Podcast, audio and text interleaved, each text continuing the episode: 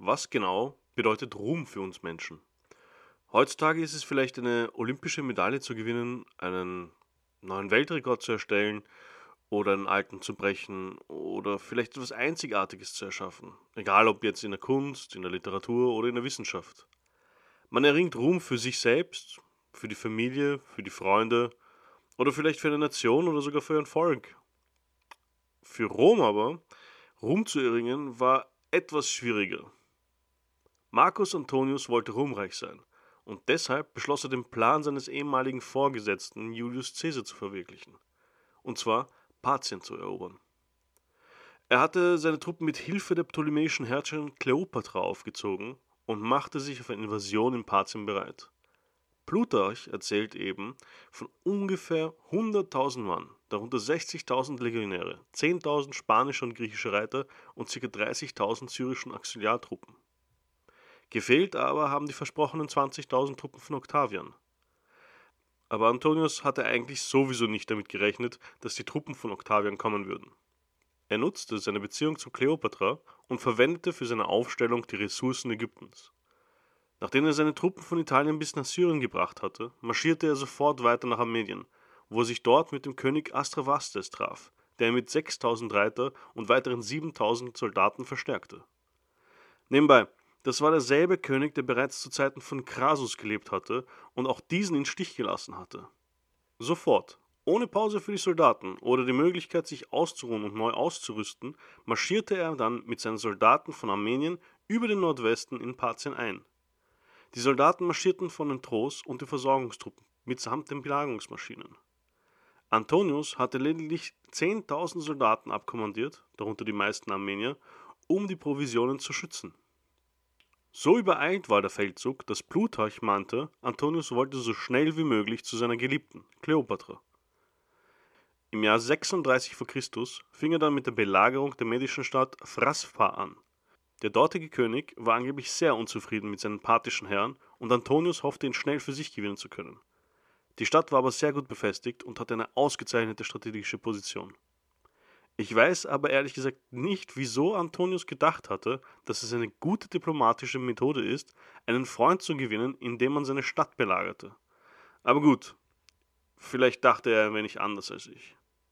Aber ohne seine Belagerungsmaschinen, die noch einige Kilometer hinter ihm waren, konnte Antonius sowieso nichts machen.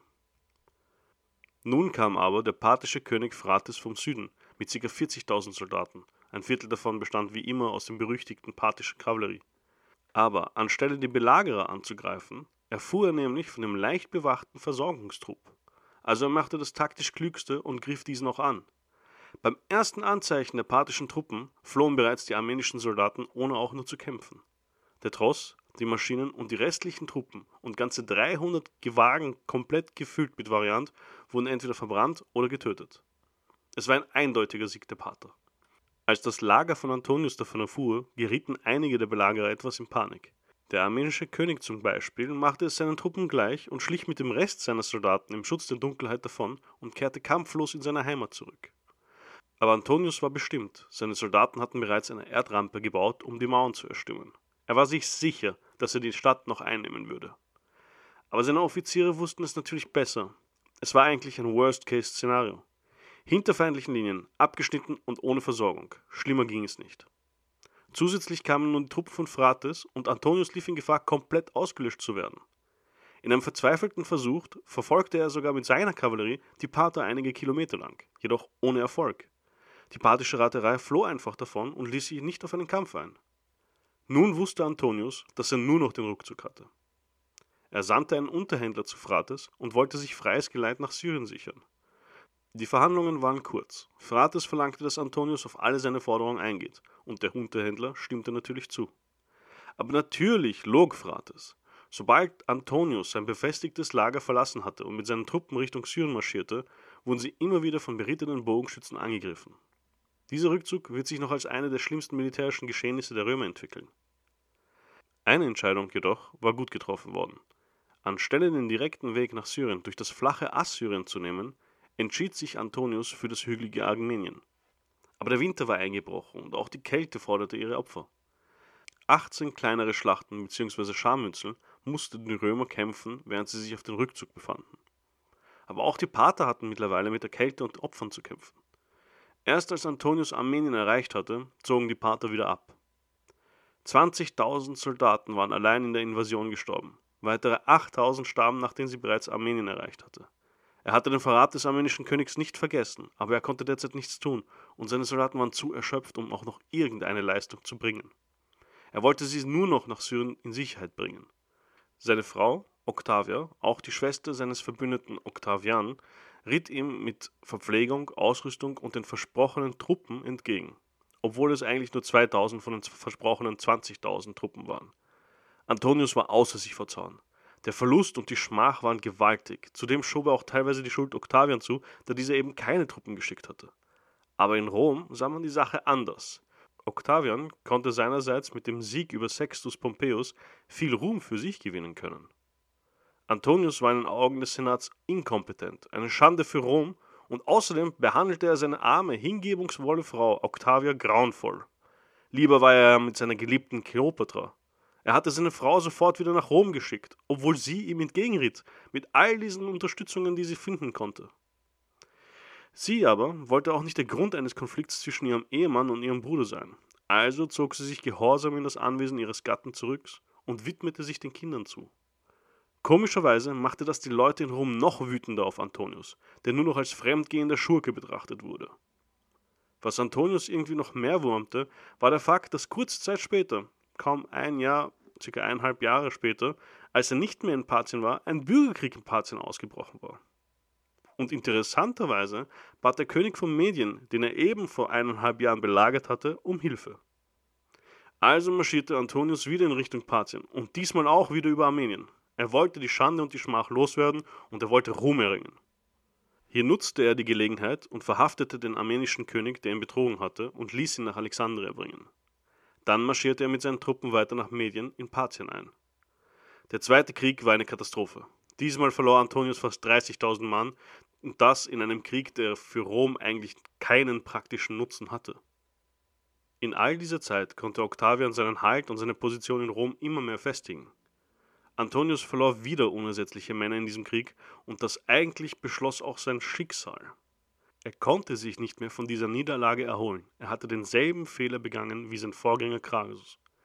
Er unterschätzte die Pater immer und immer wieder. Er kehrte wieder zu Kleopatra und den Kindern zurück und teilte sein Reich unter seinen Kindern auf. Einige Teile gab er auch an Kleopatra ab, aber hier muss ich anmerken, dass es sich rein um das Administrative handelte. Die Gebiete wurden weiterhin militärisch von römischen Truppen gehalten. Diese Aufteilung war der endgültige Bruch mit Rom. Antonius setzte alles auf Syrien und Ägypten. Octavian störte sich eigentlich gar nicht an dieser Aktion. Im Gegenteil, er stärkte nur den Rückhalt, den er erhielt. Aber Antonius ging dann noch für Octavian einen Schritt zu weit. Er ließ Caesarion, den Sohn von Caesar und Kleopatra, als rechtmäßigen Erben und Nachfolger von Julius Caesar deklarieren und ließ sich auch von seiner Frau Octavia scheiden. Octavian, der eigentlich nur aufgrund seiner Adoption mit Caesar verwandt war, sah seine Position in Gefahr. Am 31. Dezember 31 v. Chr. endete das Abkommen des Triumvirates und wurde auch nicht erneuert. Der nächste Bürgerkrieg bahnte sich an. Die nächsten zwei Jahre waren eigentlich eine riesige Propagandaschlacht. Schmutzkampagnen, Beleidigungen, Verschwörungen machten die Runden. Jeder versuchte den anderen irgendwie in den Dreck zu ziehen. Und so wie es aussah, hatte Octavian die Überhand. Im Jahr 32 v. Chr. war es dann soweit. Der Senat erklärte Kleopatra nun den Krieg. Octavian wollte nicht Antonius den Krieg erklären, weil er nicht für einen Bürgerkrieg unter Klammern verantwortlich sein wollte. Natürlich war das nur eine politische Ausrede. Wir wissen alle, dass Antonius natürlich für Kleopatra kämpfen würde. Ein Drittel des Senates war auf Seiten von Antonius und Kleopatra und zog auch noch nach Griechenland, um diese dort zu treffen. Am 2. September 31 v. Chr. kam es dann zur entscheidenden Schlacht von Actium. Antonius verlor gegen Octavian. Er wollte sich das Leben nehmen bei der Nachricht der verlorenen Schlacht auch in dem Glauben, dass Kleopatra sich ebenfalls schon getötet hatte. Als er schwer verletzt erfuhr, dass sie dann doch noch lebte, brachten ihn seine Freunde eilends zu ihr, wo er in ihren Armen sogar starb. Ihr wurde von Octavian erlaubt, ein richtiges Begräbnis zu machen. Sie entschied sich dann auch für den Freitod, da sie nicht wollte, dass man sie durch Rom vorführte, wie es üblich für gefangene Adlige war. Octavian tötete danach beide ihre Söhne von Caesar, aber nahm die Kinder von Antonius gefangen. Und nun war Octavian an der Spitze, alleine und unangefochten.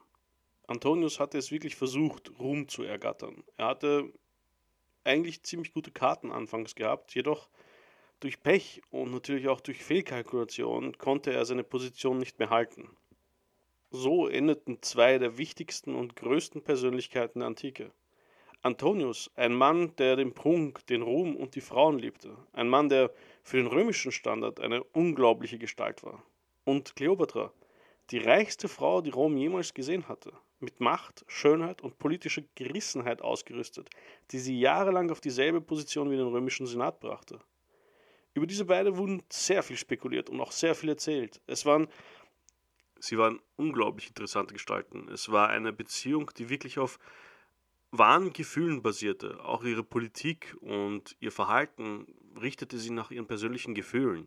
Sie waren dafür berühmt, dass sie sich versuchten, gegenseitig zu verwöhnen mit Feiern und Festen und Gelagen. Also die Geschenke, die sie sich gegenseitig machten, wurden als dekadent angesehen beinahe.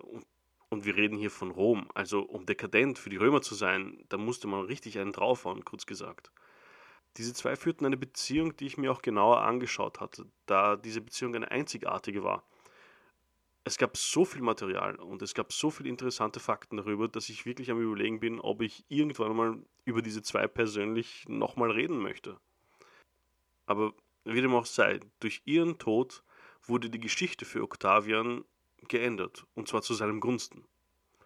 Octavian erkannte nun, was für eine Macht er trug, und er erkannte auch noch, was für Möglichkeiten er hatte. Und er wusste, dass er an einem Scheideweg war. Er war jung und auch das Reich war noch jung. Und er wollte mehr. Er wollte so viel mehr. Aber um mehr zu wollen, musste er das, was er hatte, noch konsolidieren. Er musste Reformen erführen. Er musste verhindern, dass es jemals zu seinem Zwist und zu einem Problem wiederkam, wie es bei ihm der Fall war. Und er wusste, dass wenn er diese Reformen durcharbeiten würde und durchbringen würde im Senat, würde Rom ewig anhalten. Und das war auch sein Ziel. Nach einigen Jahren an der Macht, das werde ich jetzt mal voraussagen, nannte sich Octavian um. Er nannte sich Caesar Augustus, der erste Kaiser des römischen Reiches. Und was war mit Syrien in all dieser Zeit? Nun, Syrien war ein Schauplatz und ein kleines Schlachtfeld während des Bürgerkrieges gewesen. Der Statthalter, der von Octavian zugewiesen wurde, namens Quidius, konnte sogar einen ziemlich betrachtlichen Beitrag zum Sieg bei der Schlacht von Actium beitragen, indem er die Flotte von Kleopatra niederbrannte. Der berühmte König Herodes, der eigentlich ein Verbündeter von Antonius war, konnte den Wind richtig einschätzen und wechselte rechtzeitig noch die Seiten zu Octavian und äh, stellte seine Truppen zur Verfügung. Jedoch kam es niemals wirklich zu einem Konflikt von seiner Seite aus mit den ägyptischen Truppen. In Syrien war die Lage etwas angespannt. Man wusste, man befand sich in einem Moment des Umschwungs. Parthien und Rom hatten beide Bürgerkriege gehabt. Und man wusste nicht genau, was als nächstes geschehen würde. Würde Parthien wieder angreifen oder würde Rom sich weiterhin behaupten und das Gebiet weiter römisch bleiben? Für die Syrer war auf jeden Fall eins das Wichtigste, und zwar, dass der Handel weiterhin florierte. Die Beziehungen zu den Nabatäern und die Beziehungen zu den Arabern waren ausgezeichnet. Das Geld floss rein, die römischen Soldaten, die in Syrien stationiert hatten, gaben sehr viel Geld aus, und das war den Syrern recht. Auch Herodes, der berühmte König aus Judäa, genoss seine Beziehungen zu den Römern äußerst. Er konnte sehr viel für sich ausschlagen, und die nächsten Jahre zählten als die stabilen Jahre seiner Regierungszeit. Und ich glaube genau deshalb, weil das Gebiet so reich wurde, wusste Octavian bzw. Augustus, was es im Partherreich zu holen gab. Das war auch einer der Gründe, warum er Syrien sich selbst sozusagen als Geschenk gab. Die Legionäre dort wurden aufgestockt, die Ausrüstung wurde erneuert und Proviant wurde angesammelt. Der Blick wanderte weiterhin in den Osten.